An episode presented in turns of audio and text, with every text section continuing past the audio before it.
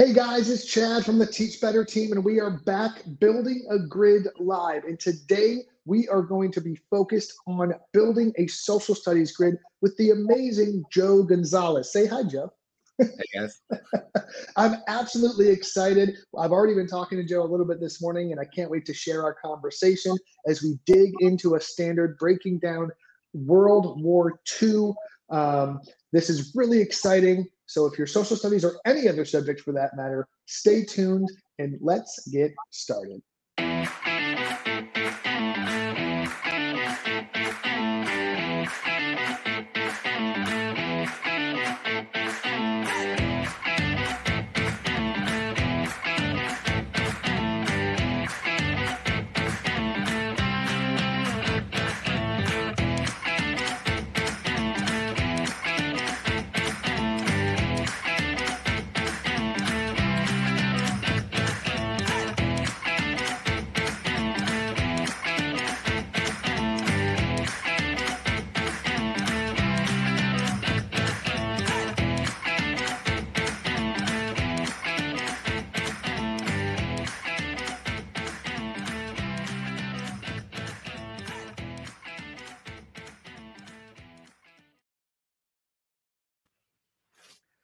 All right, Joe, I'm super stoked to see you today and get to work with you. How are you doing this morning?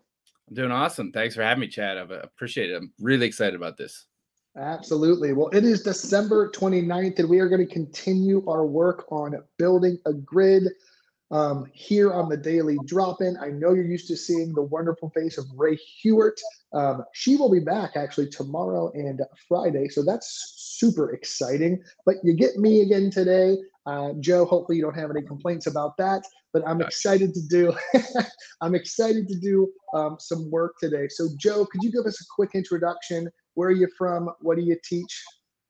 Uh, I'm Joe Gonzalez from Charleston, West Virginia and uh, I teach sixth grade English and social studies at Andrew Jackson Middle School. And I'm also Teach Better ambassador. Can't see it right here. Um, looks like I'm in a dark room, but it's the only room in the house that has. I have overhead lighting everywhere else, and this is about the only place right now where my kids are still asleep. My wife had to go to yeah. work. So I've kind of put myself in a corner, and so, so the the room behind me might be a mess, but that's why it looks like it's so dark and dreary. It's not. It's just my room. But Joe's experiencing what every single person's experienced in the last year and a half of finding the quiet, clean space or two feet behind you to do a Zoom meeting. that's absolutely like if something could sum up 2021 2020 i think that statement does right there. Absolutely. So so joe you've been in our network. You're an ambassador. You've been here with the teach better team and and in our family for for so long. Um, uh, i know we've gotten to hang out before which was awesome. We need to do that again soon. Um, but i i, I kind of want to for our audience and for the people watching um, could you give us a little bit of background on your experience with the grid, kind of so far, um, and kind of when you started, or if you're just starting, or just kind of give us some context on your experience? And it's okay wherever that experience is, because anyone watching might be brand new, or they might have been doing it for a while. So um, the reason we're doing these uh, series is so people can connect and realize that everyone's in a different spot, and that's okay, which makes sense in terms of the grid method, I think. No, I uh, probably for the past going on three years ever since I uh, kind of heard and discovered the grid method and talked with you and was like the night before school started emailing you like trying to figure something out and things. So um, honestly it's like a bullseye. I have danced around the target enough but really haven't pulled the proverbial trigger to dip your toe. Yeah fully uh, execute it. I know Rae i think two years ago if i remember correctly like sat down with me and we we wrote a grid in, in english and i have it and i just haven't used it. I don't i again one of these things what am i waiting for thing but um, and then I kept worrying about like how to like how it looks in the classroom and the assessment. And mm-hmm. I had actually talked to, and, and she probably won't catch this because it's really early in the morning, but Danielle Ramirez. Yeah. Me through how to set it up in Schoology. That was my biggest thing that I mean, right. a load off my back. We use that as our LMS, and I'm not. I love it. It's it's great. I've used it for five or six years, but it was just one of those.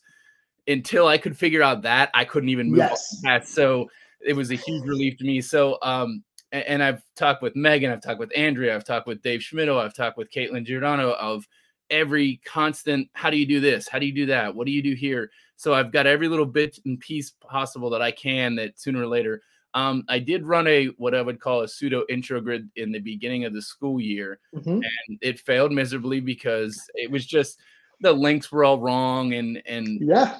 things were out of things videos weren't working and i had too many um, i learned that i had too many things that i had to give codes to to uh, because I would lock the right.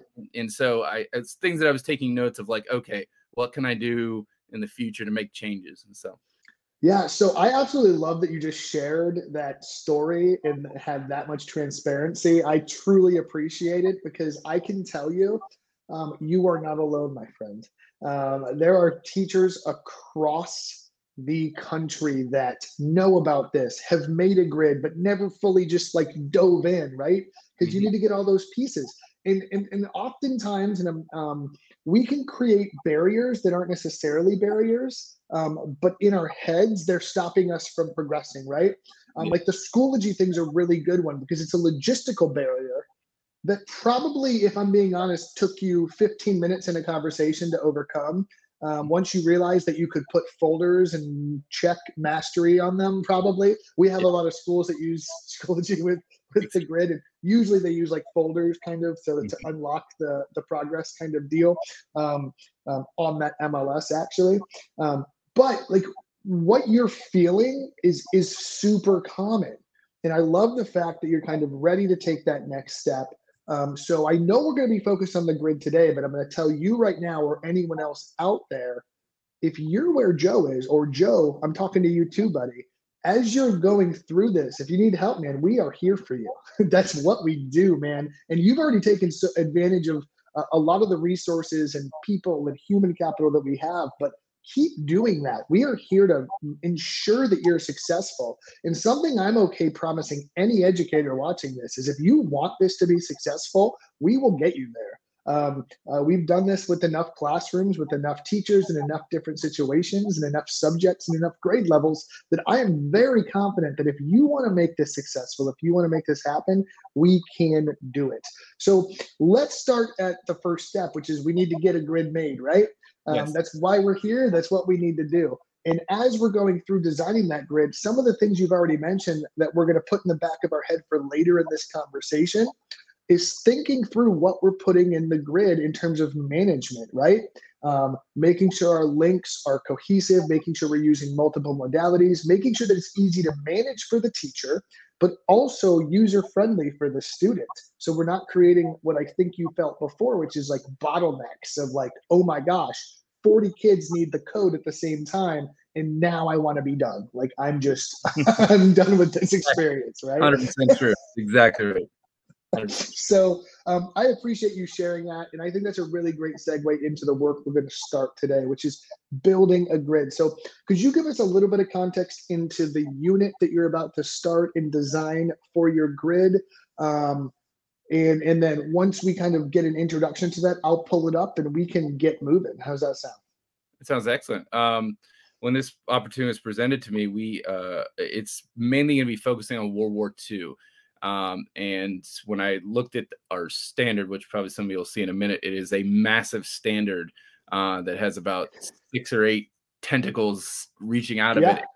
It's one of these. Uh, we had the discussion previously of of you, know, you could spend an entire year. I mean, college courses are devoted to World War II. So, um, and I think what Chad here we're going to do and help is uh, is focus on uh, what do we really need to to teach them and then also my uh, learn to take my excitement as an educator and want to teach them all these things about world war ii that may you know they're great stories but they don't have anything to do with what the standard says. So i think that that that needs to help my mind to go back to uh, focus on it. But it's mostly it's it's world war ii so uh, so far for the first semester we've completed world war one been through the great depression and right now, as we come back next week, we will probably start the kickoff of going through um, World War II. So just to confirm, because I know Ohio has different standards, Virginia has different standards, which is I think where you're from, right? Yes. Yes. Um, West Virginia. I'm sorry. Is that like a, a big faux pas? Like I probably messed. up. no, it's common every now. West Virginia. West Virginia has its own standards. And then like Illinois has completely different standards. Um, so I, one thing I want to kind of confirm before we start this work is your standards seem based on um, looking at them that they are chronologically based. They're event based. Is that correct? There's they're sort of they're surrounding events because something um, a lot of social studies standards are moving towards is like more like ELA based standards. I don't know if you know what I'm talking about, but like hmm. they're taking it away from like the timeline chronology based standards and they're going to more of like social studies skills. But it based on looking at the standards from what I've seen so far, you're still squarely focused. And Ohio's like this as well for the most part. You're still focusing. We're talking about World War One and the components therein, right? Mm-hmm. Yeah. No, that's exactly okay. right. Yeah awesome. I just wanted to kind of make that note. So um, um, that's just because standards are different, right? From state to state. So I'm going to go ahead and pull up the grid, Joe. You're in there working and typing. You're going to be um, doing that as we kind of work through this. But let's take a look at this standard. And you are not lying, my friend. This is one heck of a BP standard. So I'm going to put it right there on the screen. And um, if anyone else is looking at this right now, um, that's pretty daunting, right? Like that is a scary, gigantic standard. We have everything from the rise of totalitarianism in there, um, the political transformations, um, you know, before the war, after the war, during the war. Like we're spanning like, this entire global event, right? Like there's a lot of meat on this bone, if I'm not mistaken. And I'm not a history expert, but I feel like there's a lot here, right? No, there's definitely is, and I'm just even looking at the the summarize, the examine, the analyze, analyze, investigate. So, and it's a it's all at a high level. Yeah, yeah. it's it's not it, it's you know it's it's like ordering uh you know a, a 12 course meal or something, and like or you know sure. So, and trying to digest yeah. it all in one sense there. So so let's take that analogy real quick. When we're looking at a 12 course meal, um, I, I, like to, to look at when we're look, t- talking about unit design. If we cover too much, the quality of the food goes down, right? It's like the equivalent of like a three course meal at a, at a Michelin star restaurant where mm-hmm. the chef is spending like meticulous amounts of time and effort to make everything perfect versus hometown buffet where you have like 4,000 different options that are okay, but not great. You know what I mean? Um, I feel like that's the same thing we need to think about with standards. We could talk about all these things, but I think if we try to do that and focus our kids on all these things, we're going to get mediocre results, in my opinion. So I think looking at this, this covers from before, during, and after the war. Is that am I accurate in that statement? No, that is definitely correct. Yes. So my suggestion and I, I, want your feedback on this. So just let me know if this kind of gels with your thinking or if, if there's not enough meat on the bone, just let me know and we can talk further. My thinking is that the rise of totalitarianism in terms of these standards in the totalitarian government, the political transformations, um, the US trying to avoid the war, which is that analyze the, the role of appeasement and isolation, um, um, those are kind of a whole chunk of information by themselves, right? Like leading up to the war, rise of totalitarianism, and the causes of the war. Would that be fair? No, that'd be perfect. Yes, that's it. Completely and, fair. And so then I'm looking at this other s- components of the standard where it talks about the role of the United States during the war, right? What was the role of the States during the war, in the war, during the events? Um, evidence of human rights violation during times of war um, and illustrate the civilian response um, during the war. And then I think there's one of them that mentions stuff like after the war. Yeah. So then examine the political and economic transformation after the war. So, like, to me, I actually think, I actually think what we could probably do is save this standard, this part of the standard, mm-hmm. um, and maybe a better thing to do would be let's go through these real quick and highlight which one of these in yellow or whatever color you want. Let's highlight the ones that you want to include in this grid, but we'll keep all of them in there. Does that make sense? Yeah, perfect. So, like, I think we can highlight this one. I think that makes sense. Summarize yeah. the yes, yeah. And yeah. and to me, that's DOK two. Would you agree? Uh, yes, definitely with the samurai. So we're just yeah. summarizing the rise. We're not really kind of delving into it. Um, I think we can probably um, highlight this one too. Yes. Um, I actually can't highlight, so if you want to do the highlighting, then that would be awesome. Um,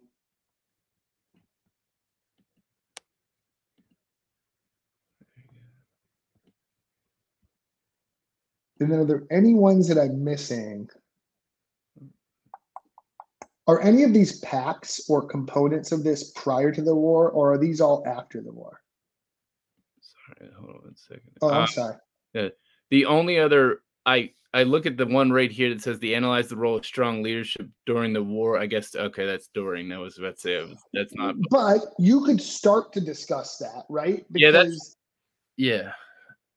Um, because I'm trying to think of once the war starts, they are still, you know, you have the Hitlers, the Mussolinis, and the, so let me ask you. taking So I'm going to ask you like a meta-analysis question here. Uh, Okay. I don't mean to get into the weeds. Is this a U.S. history class or a world history class?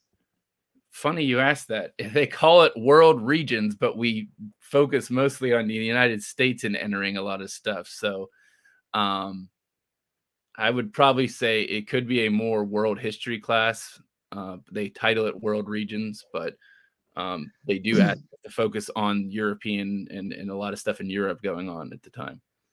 So, so, so let me ask you this: If we take these two pieces out and focus on these two pieces, is there enough there for an entire unit?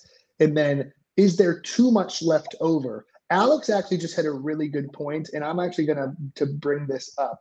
Like, um, he said, "Hey, this standard's mentioning a lot of stuff, but some of these things are going to be a lot quicker and easier to cover than others. For example, the US civilian response component of this is going to be pretty easy. It literally tells you the Yeah. things that you need to cover. Like they just need to know that we weren't sitting here twiddling our thumbs. You know what I mean? We were doing stuff to contribute to the war uh, effort, right? Like that's really like the only piece, and it's a really low level component. So you're going to spend a lot less time on that. So to me, um, the next grid that we do, if we're splitting this into two parts, is going to be really talking about during the war and then all these packs and after effects of the war. Is that fair? Definitely fair. That, that makes sense. And Alex brings up a definitely a good point. Um, th- that's why it's hard that they just jam this all into into one. Um, and the, the the one that even if you want to go out from it is cite evidence of human rights violations, and that's uh, you know mostly talking about the Holocaust, and and that's a huge issue that uh, it's a touchy subject to talk about, and it's not easy to you know right. present. So um, but that is a part but i would say that's a more after part i'm not saying an after it's a during t- leading to the after part of the war kind of thing is what so um, yeah, absolutely. So, so just to be clear, I just want to get the check mark from you. You're cool if we move forward focusing on these two components of the standard. absolutely Now, let me ask you from your perspective. Do you feel better moving forward with just focusing on these two? Like, is that taking a weight off your shoulders at all? yes i mean and it it, it sets the mindset up because uh I, think i mentioned this earlier is I, I nerded out on this a little bit but i, I didn't um I didn't realize that when we talk about we teach World War One and then we do the Great Depression, then we move to World War Two. Well, I just learned this year that it's only my third year teaching this was the the Great Depression was worldwide, and so I had to paint that picture for my kids before they left for student of saying, you know, it- they've never seen pictures of war torn Europe, but I was trying to find examples of like I said, guys, everything's all over the place. Like so, the, I had to get their mindset right, and these two things right here you know, you can't just roll in and say, "Oh, Italy's leader was this and this was that and that," and and we're going to go straight into a big war. So I, you had to really coach them up and kind of a, uh, uh, set the scene, as it's been best said before, of with these two of why the totalitarian governments were in place, and then what was going on during that time, and what was the U.S.'s response. So I so I I love the fact that I'm hearing all of your passion for your subject area as we talk. It's my favorite thing. It's it's making my morning fantastic. Just Well, so you're aware. so let's let's take a look at some of these targets. Okay.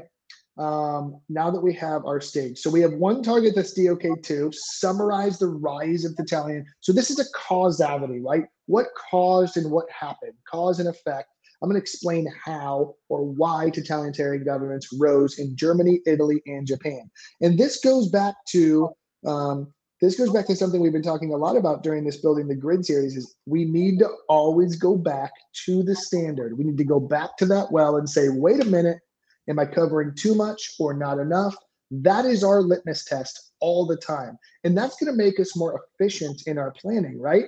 One of the biggest things teachers often tell me is oh my gosh i have so much stuff to cover well if you cover everything of course you do um, because there's a lot of stuff in your head but if you focus on what is the standard asking, we can save a ton of time, which makes us more efficient in how we design our instruction. So I'm going to try to blow this up just a little bit.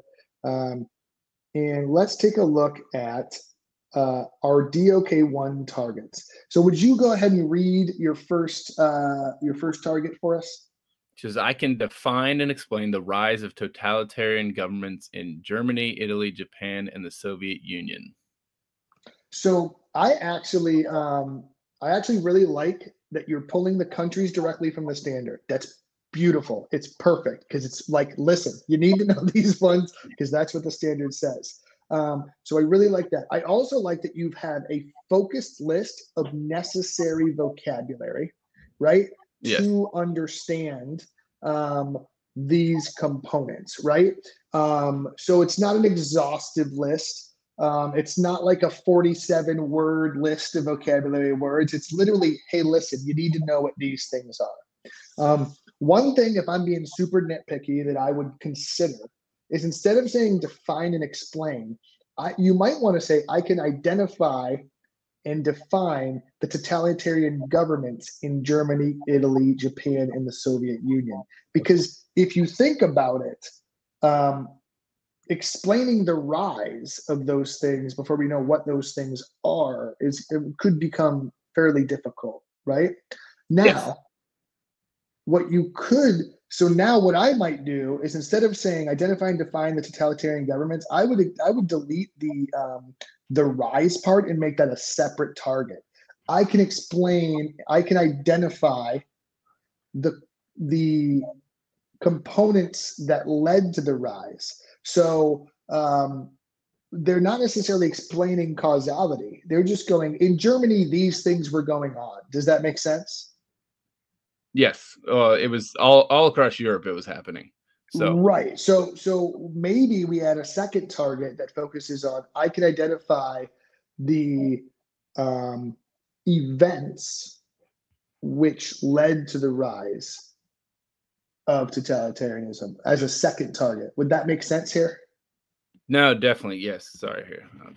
Um, no, definitely that, that focuses, uh, that was what I think I talked to you about of that. I feel it's not listed in the standards and I'm trailing off there with it, but, um, that there's a lot of activities that take place between 1931 and 1939 that get overlooked that would help under that, but it leads to this help students understand what is going on and why things keep happening. So well, remember that that that goes back to summarizing the rise, though, right? Those events are like baked into the cake of that standard. What we have to make sure, though, is we don't get too far into the weeds. So that's my little red flag of caution of just like make sure you don't have to cover everything, but that you know what the focus of that's going to be.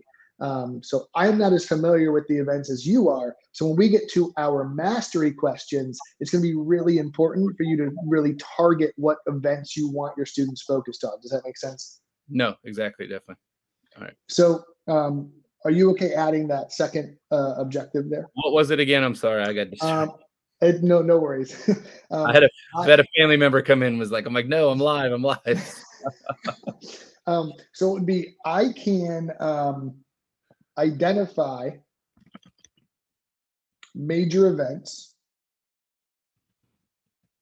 or like I don't know how you would want to say this. I could identify major events or causes of the totalitarian rise in Germany, Italy, Japan, and the Soviet Union. No, that makes sense. That that makes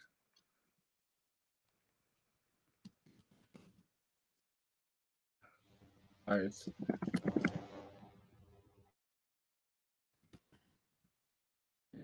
Write that word, totalitarian.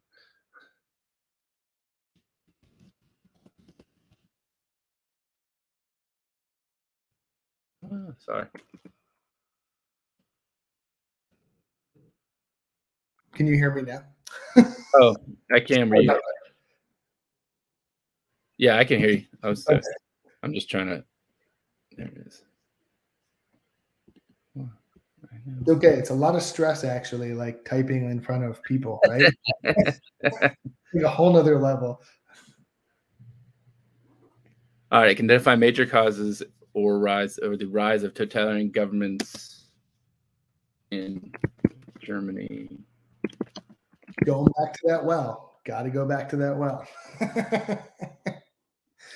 so now um, I would actually delete the rise part in that first target because now we've covered them separately. Does that make sense? So where it says defend the rise, and here I can maybe do it.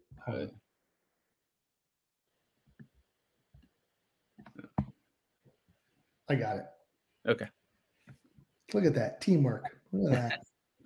All right. I feel pretty good about that. Um, uh, any anything we need to add, or you think that covers what we need?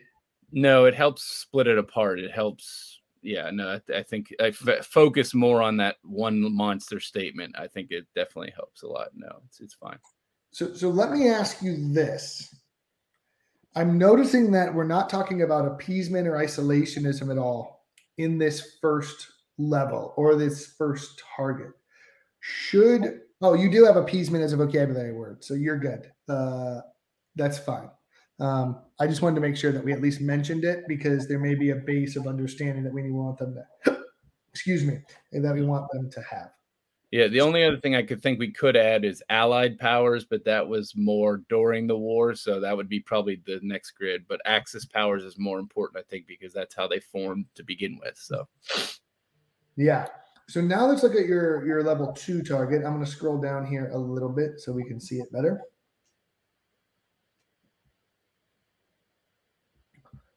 Um, let's look at your level two target. Um, I can explain who the totalitarian um, leaders were. Um, this is actually more of a DOK level one. However, um, if we say I can explain how the totalitarian leaders rose to power, that would be a more appropriate question.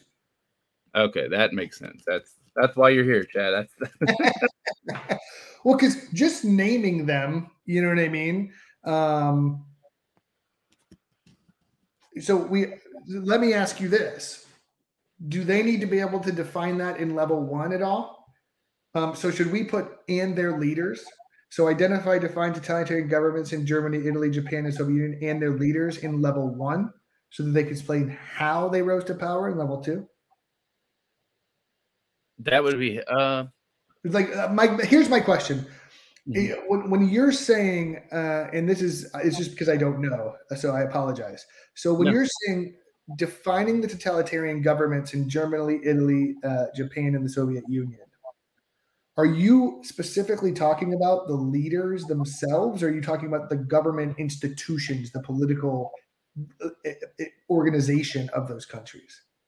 A lot of it, I think, it, it it's both. Um, it's originally, and most what, what the books give us and the information that I have cite what was happening in those countries at that time, and then how those leaders rose to power. For example, so, so, Hitler using the economic struggles of Germany to to to, to bolster his message of hope, right, um, with the people, so to speak. Um, would be a component of something they identified right uh, in mm-hmm. level one so I, I think we may want to mention the leaders in the objectives of the target one so identify the defined totalitarian governments and their, their leaders, leaders. Uh, yeah. I, because they might need to know who those people are and i think that will set the stage uh, really well okay is that what you wanted there? Just yeah. Oh, yeah, I, I, I just didn't want to ignore it until level two, right? Because now yeah. we're we're not mentioning things that we have to. So um, now I I do think looking at our uh, looking at our focus on the standards, summarize the rise of totalitarian governments, so I think we've hit that. Is there anything else about the the rise of the government um, that we need to to really touch on? Or does that single objective meet that standard if a student can do that? No i think it meets it yeah. I think it covers everything that it asks. Okay. So as as long as you agree with that i'm okay. So if we if a student can i just want to so this is a good exercise right? So i'm going back to this first DOK level two target summarize the rise of totalitarian governments in Germany, Italy, Japan, and the Soviet Union. So, if a student can identify and define Italian, um, totalitarian governments in Italy, Japan, and their leaders, who they are, what they are, basically, identify major events, maybe even on like a like probably on a timeline or something like that, and explain how they rose to power. We agree. I'm just checking. I'm kind of walking through my mental. We agree that that standard has been checked off. That that standard has been met. Does that make sense? Yes. Cool that's so I just wanted to walk through that for the viewers because um, like that's a really important step I think that gets overlooked, right? We go, cool, I made my targets, let's move on with life. We don't have mm-hmm. to go back and go, let me double check. Let me go double check that we did this. So one thing that I feel like we're definitely missing that we need to start bolstering right now is we need to start talking about the United States, right? mm-hmm. Um, so maybe um, we need another target in DOK level two explaining what the United States is doing during this power or in terms of isolationism in trying to avoid war, right? Uh, so maybe I can summarize the U, United States position, or I, I, don't know how you want to word that. I don't have the uh, I don't have the the vocabulary in my. well, actually, I would keep the other one. I would I wouldn't oh. delete. It. I would make a separate target. Okay. All right.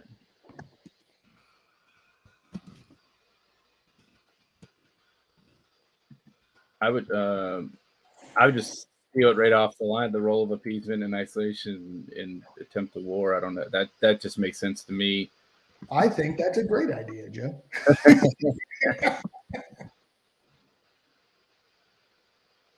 uh, I am looking here. Uh, unless you say, should we add isolationism to the vocabulary in target DOK one or leave it in here as DOK two? What was that? Sorry, did I lose you? No, um, no, no. I just want to make sure I heard you correctly. uh, should we put the vocabulary word isolationism in D, the DOK one or leave this in DOK two? Like, because they don't know what the word isolation is. Isolationism is. They'd be rolling into DOK two and not knowing what it is. If um, yeah, you can put that. You can put that in your list of of key vocabulary. That's fine.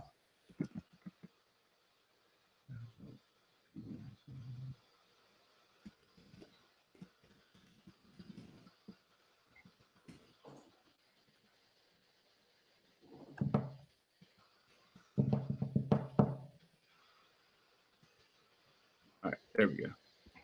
And Alex just had a uh, a good question. He says you need to double check both what you have included and what you need and have not included um, excess content. Absolutely.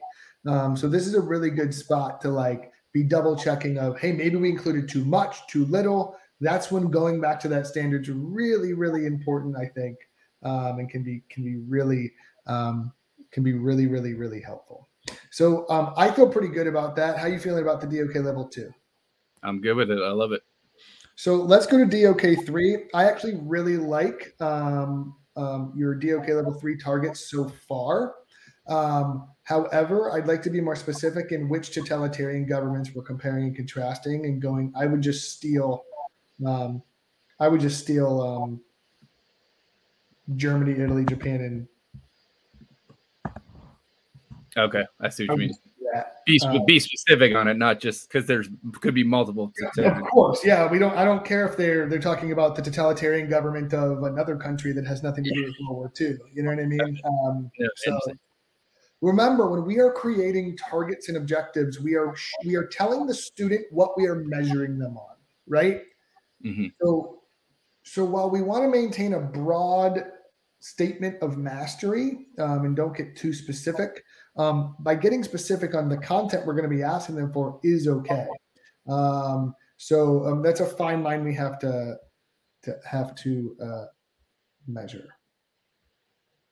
Um, so one thing I'm noticing is that we we we need to add something about the United States and um, the role of appeasement and isolationism in an attempt to avoid war, right?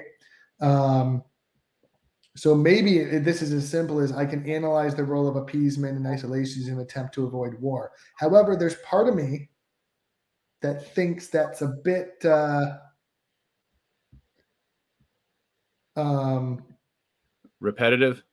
Yeah. So give let me see here. Look at my DOK. I have a pile of notes here and I'm looking at the one sheet, but so analyze is fine. My question is, is that a specific enough word to use? Um, do we know what we're actually doing, right? Um, uh-huh. And we may also want to make it into two separate targets um, at the OK level three. So, like, is let me ask you this from a content perspective: Is appeasement and isolation two very different things, or is it kind of connected? I feel like they're two different things. So uh, why don't we measure? Yeah. Yeah, so, they are two. Go ahead. So, what if we say I can analyze citing evidence how appeasement um, was used to avoid lead war? To, well, yeah, it. I would say it was more appeasement led to the war. If I that that was the big thing that um to be that's what I think Britain is, if, if I'm speaking correctly, is criticized for is that um, I think it was oh, was it Neville Chamberlain? I can't remember the name off the top of my head. Was uh, uh, they let Germany do a lot of these things to a lot of people let them do it to get away with it and not have to deal with it. So, um, but yeah, isolationism, I think with the U.S. was just saying, nope, we don't want anything to do with it. Go have your war over there. We don't care. that's the that's the way I look at it. Mark Horner agrees with you. Mark Horner, who's a U.S. history teacher in, in, oh, Ohio. Yes. yes. Glad he's here for that. Thank you. So, so what the standard's actually saying then, and this is good because this is helping me break this down. We need to have two separate targets. We have to say, I can summarize how isolationism was an uh, helped the U.S. try to avoid war, or how isolationism led to the U.S. avoidance of war, but not summarize.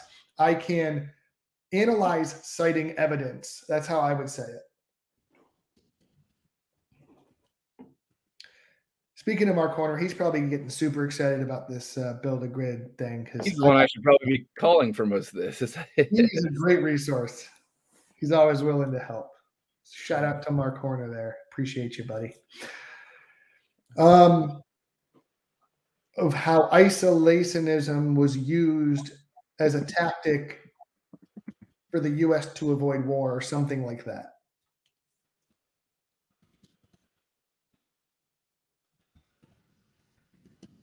So do we see how we're taking a part of the standard and now we're going, nope, I need to measure both of these separately because I can't measure them at the same time. Yeah, so I, I can see I probably have to tell you this, Chad, this is the first time I've ever really sat down and analyzed and took apart a standard in ever. I mean, and I love it. I would, I would. There needs to be more of you, and I, I hope my Facebook stream's not getting mad at teachers that I work with, or it's not their fault. Um, I think it's something. It's the time factor, but sure. When you create a standard that has eight bullet points on it, you don't leave us a lot of opportunities to sit down and really break down what do they need to know. So, anyway, but but I'm hopefully we're demystifying the eight bullet points, right? That's really what yeah. we're doing right now. and then so I would actually copy the first part and say I can analyze citing evidence how um, I think you said uh, appeasement appeasement led to um, U.S. involvement, maybe or. Uh, I would say if Mark's there too, but I think it was how appeasement led to war or led to the start of war. If that's what, but it's yeah, that's fair. Yeah, I got confused because the standard says analyze the role of appeasement and isolationism as an attempt to avoid war. Okay. So it really says that these were both oh, ways. Oh, wait, okay, yeah. So uh, yeah, okay. Now I'm thinking about it. Appeasement. I because I had to look up the word. I'm I'm visualizing looking up the word appeasement. It basically just means you let so and so do whatever they want. Yeah, they ran amok for so yeah. long that they couldn't rein them back in when yeah. they wanted to. So, so I think we do have to focus on the avoidance of war um, in what we're measuring. Does that make sense? Yes. So I can understand how appeasement led to uh, led to the war. I would say if Mark's still listening, maybe he can chime in. yeah. So, and this is a really important kind of conversation for me because remember, like I don't have a social studies mind like you guys do, right? So I'm literally analyzing this based on language, depth of knowledge, and pedagogy, right? And in, like so, so like I'm I'm looking at this from a very like different perspective when you know the content. So doesn't mean I'm always right, but I'm just looking at it from a different lens, right? Um, so so that's important to understand that sometimes it's removing our passion for the, the the content that can help us do this work, and then we reinsert it when we're designing our learning experiences, right? Um, yeah. yeah. So absolutely. So I feel pretty good about that. Are we feeling good? We are definitely, yeah. I do. And I think we've met the standard at that point. So level four, I do need to get us moving because we're actually already almost running out of time, and I get too excited about this stuff. I apologize. Um, so um, looking at level four, I I actually like. I love the fact that you're creating a campaign for totalitarian leaders. Um, what what is that campaign supposed to do? My so thought, uh, my thought was, and this is where uh, would be to take. Uh, not that I'm promoting the fascism and all of course, stuff, of course, but it, it, puts, it puts them in that mindset of like you're a digital media. You know, in this world, this day and age now, people have digital media campaigns to promote whatever product they're doing. So picking one of these four things and saying, "Hey, let's promote like i'm not trying i mean it would be within the classroom context i'm not going to be blasting it out it over propaganda of the time period there we go that's a look in a modern setting right yes, so i totally get what you're saying i love it yeah. so i love this idea but this actually highlights something that i try to avoid when we're talking about objectives and targets okay. the way this target is written they can only do it one way because they can only do it with this Back to Future um, product project. Um, so this is what's going to go into the grid, right? Like this is what they're going to do when they get to level four in the grid, or or um, or I'm sorry, I'm talking about level four, not level five. I apologize. Um, yeah. They're going to create and design a media campaign. So we're giving them a very specific thing. So I actually would take the word digital media campaign out of that, and I would say I can create a propaganda campaign that represents the philosophy, motives, or tactics used by totalitarian leaders leading up to the war. Does that make sense? Mm-hmm. So, is that the goal of this project anyway? Like you want you want them to fully understand if you're Mussolini, or if I don't want to say if you're Hitler because that sounds horrible, but like yeah. if you're one of these leaders, what are the tactics you're using in your propaganda to, to, to rise to power, to, to make your case to the people of your country, right? Yeah, and I think this is where I would nerd out on you in a minute, but I don't want to waste the, too much time. But I, I, to me, I think that that would fully cement them as to why they did this. I think that's a question 100%. I get asked a lot because as soon as we get into um, the Holocaust and, and, and everything that happened there, the kids always ask me why, and I'm just yeah. Like, like how did people get convinced that this was a good I, idea? Right? Yeah. so I don't know how else to tell them. And at least at this, if you have in my mindset, get you get in the mindset at the beginning, this is what they were doing. Then they can it, it'll start making sense as the war goes on, and then they unfortunately see those videos and pictures and stuff like that, like, oh, that's what they were doing, or this led to yeah. that. that. That's my idea behind that. So we don't need to fix this whole uh, this whole target right now.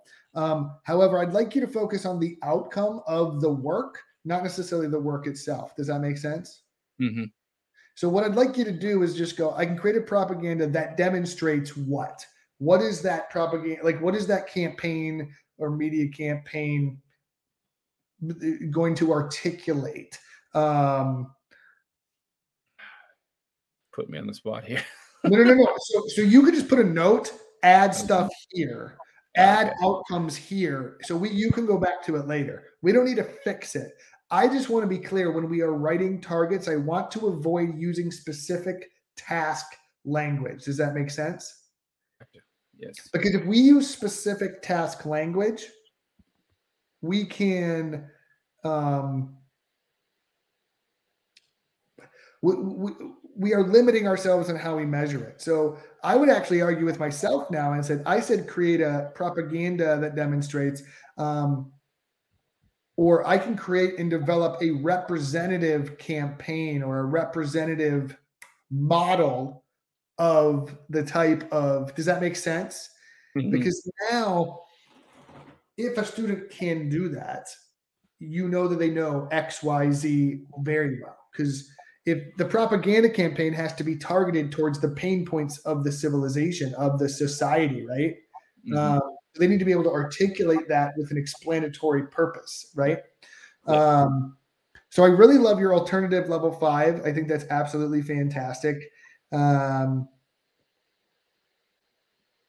um, like sort of an alternate ending mm-hmm. um, but this is another thing uh, saying students will travel back in time, you could say students will be, um, um, I can um, create and design an alternative history that demonstrates what would have happened if leaders stayed in power. You see how I'm generalizing the language? Mm-hmm. So this is super nitpicky on my part. So I apologize. I get weird about this stuff. I, but, but the reason it's important is because we can do that any way the student sees fit. So it opens you up to different options. So let's say a student doesn't want to do a social media campaign. They go, well, could I do uh, some posters that demonstrate things instead? Sure. It's still demonstrating the objective, right? So now you're allowing yourself with the objective to measure the outcomes in multiple ways. Does that make sense? Yes. No, Versus yeah, yeah. pigeonholing yourself. Now, yes, yes, That's the exact word I had in my. Yeah. So I want to be super um, clear here as well.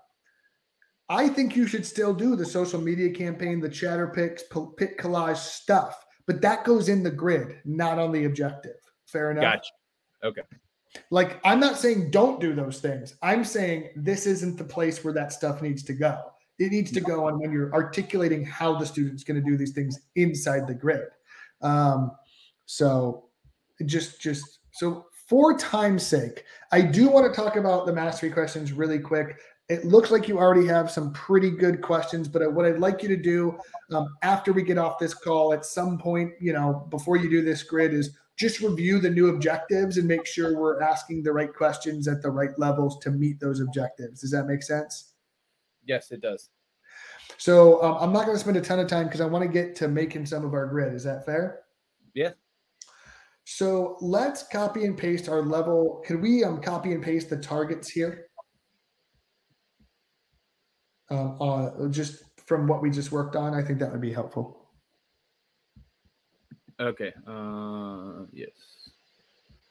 So I'm actually going to start while you're doing that, plugging in some of the stuff that we just talked about, right? Um,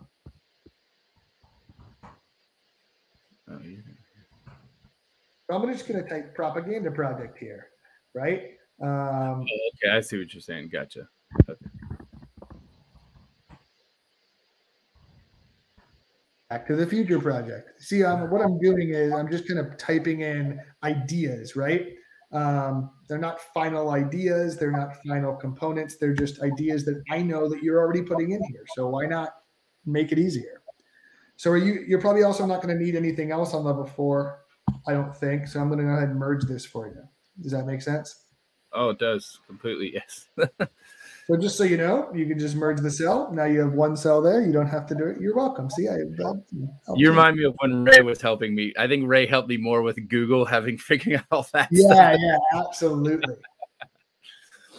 so at this point, we really need to um, uh, we we need to let's let's at least get the first targets pasted in there.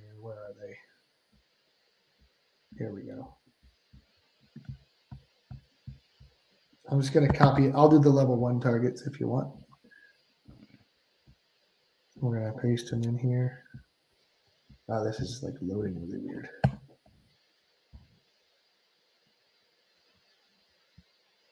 Now, I get. We can worry about the formatting later. We're going to want to make that smaller, but um, I just wanted to kind of get this going. So here's our level one. You're, let's focus on that, okay? Okay. Um, because we only have like nine minutes. So, um, so when we're looking at our level one, what are some of the activities you want to start dumping in here that we can at least start to discuss? I'm assuming you're going to do some sort of video or notes or introduction, right? Uh, yes, uh, we could do yes. I'm going to put that there. Or do you have a? Do you use any vocabulary type activities or anything like that? I don't, but I could create it. It's not something that. Uh, um, is that something you want to do, or do you want to teach the vocabulary in the context? It's up to uh, you. Either, I would say I don't. I mean, I don't know if they would know it if you put it in the notes, but it, vocabulary is something you know. I it's hard. I think it's one of the things sometimes that some kids get right away, other kids don't. So probably within the activity would be but some sort of vocabulary activity I could create. What about um, do you do any sort of uh, um, like not charts, but like uh, sort of interactive worksheets or activities like uh, labeling the components of the governments or something like that? Or like we have to talk about events, um, which you're going to do in the notes, but would like a timeline activity make sense? I do have that. A timeline activity is kind of my whole probably level one. So somewhere, not saying my whole level one, but I do yeah, have a timeline activity where they have to read a certain certain amount of things and then find these 10 act 10 events that fill in the gap and go through. So that was one of the things that I had. So we're going to cover we're to cover stuff in the notes, but I don't want to assume that because we did it in the notes they can they, they can do all these things. So I think that's the only component that needs refreshed in, in some way. Does that make sense? I think we can do the defining the vocabulary, identifying the major events is going to be in the notes and in the timeline. So that we're kind of double dipping there, making sure that they fully understand those components. So we want to know, like when you're looking at your assessments, really make sure that you know what you want them to get as your major takeaways from the notes before you write your what your assessment's going to be. Does that make sense? What I want to avoid at all costs is anyone ever going completed notes because that's not an assessment. That's just you did what I told you to do, right? Like so I want them to be able to go, "Hey, after doing these notes, I can tell you the three main countries that were the Axis powers or whatever that, you know what I mean? Like whatever, you know, the three totalitarian governments. I can tell you what they were. Cool. We can move on with life and, and live happy now. Um, so um, I would potentially add uh, another activity here. So I'm going to actually show everyone how to do that. So you, mm-hmm. what you do is you insert a column to the right. And now this is where Google gets a little messy. And now we basically have to merge all the stuff we don't want. which is not fun. I don't like it. It makes it a little messy, but does everyone hopefully see how we're doing this? So if anyone was ever wondering, hey, how do you, uh, you know, get rid of all these extra boxes? This is how you do it. Now we got a Google uh, Google Docs tutorial as well. Yes. So we'll once again we'll we'll look at the the formatting. Um, I think we just probably need one. Would you agree? Uh, yeah.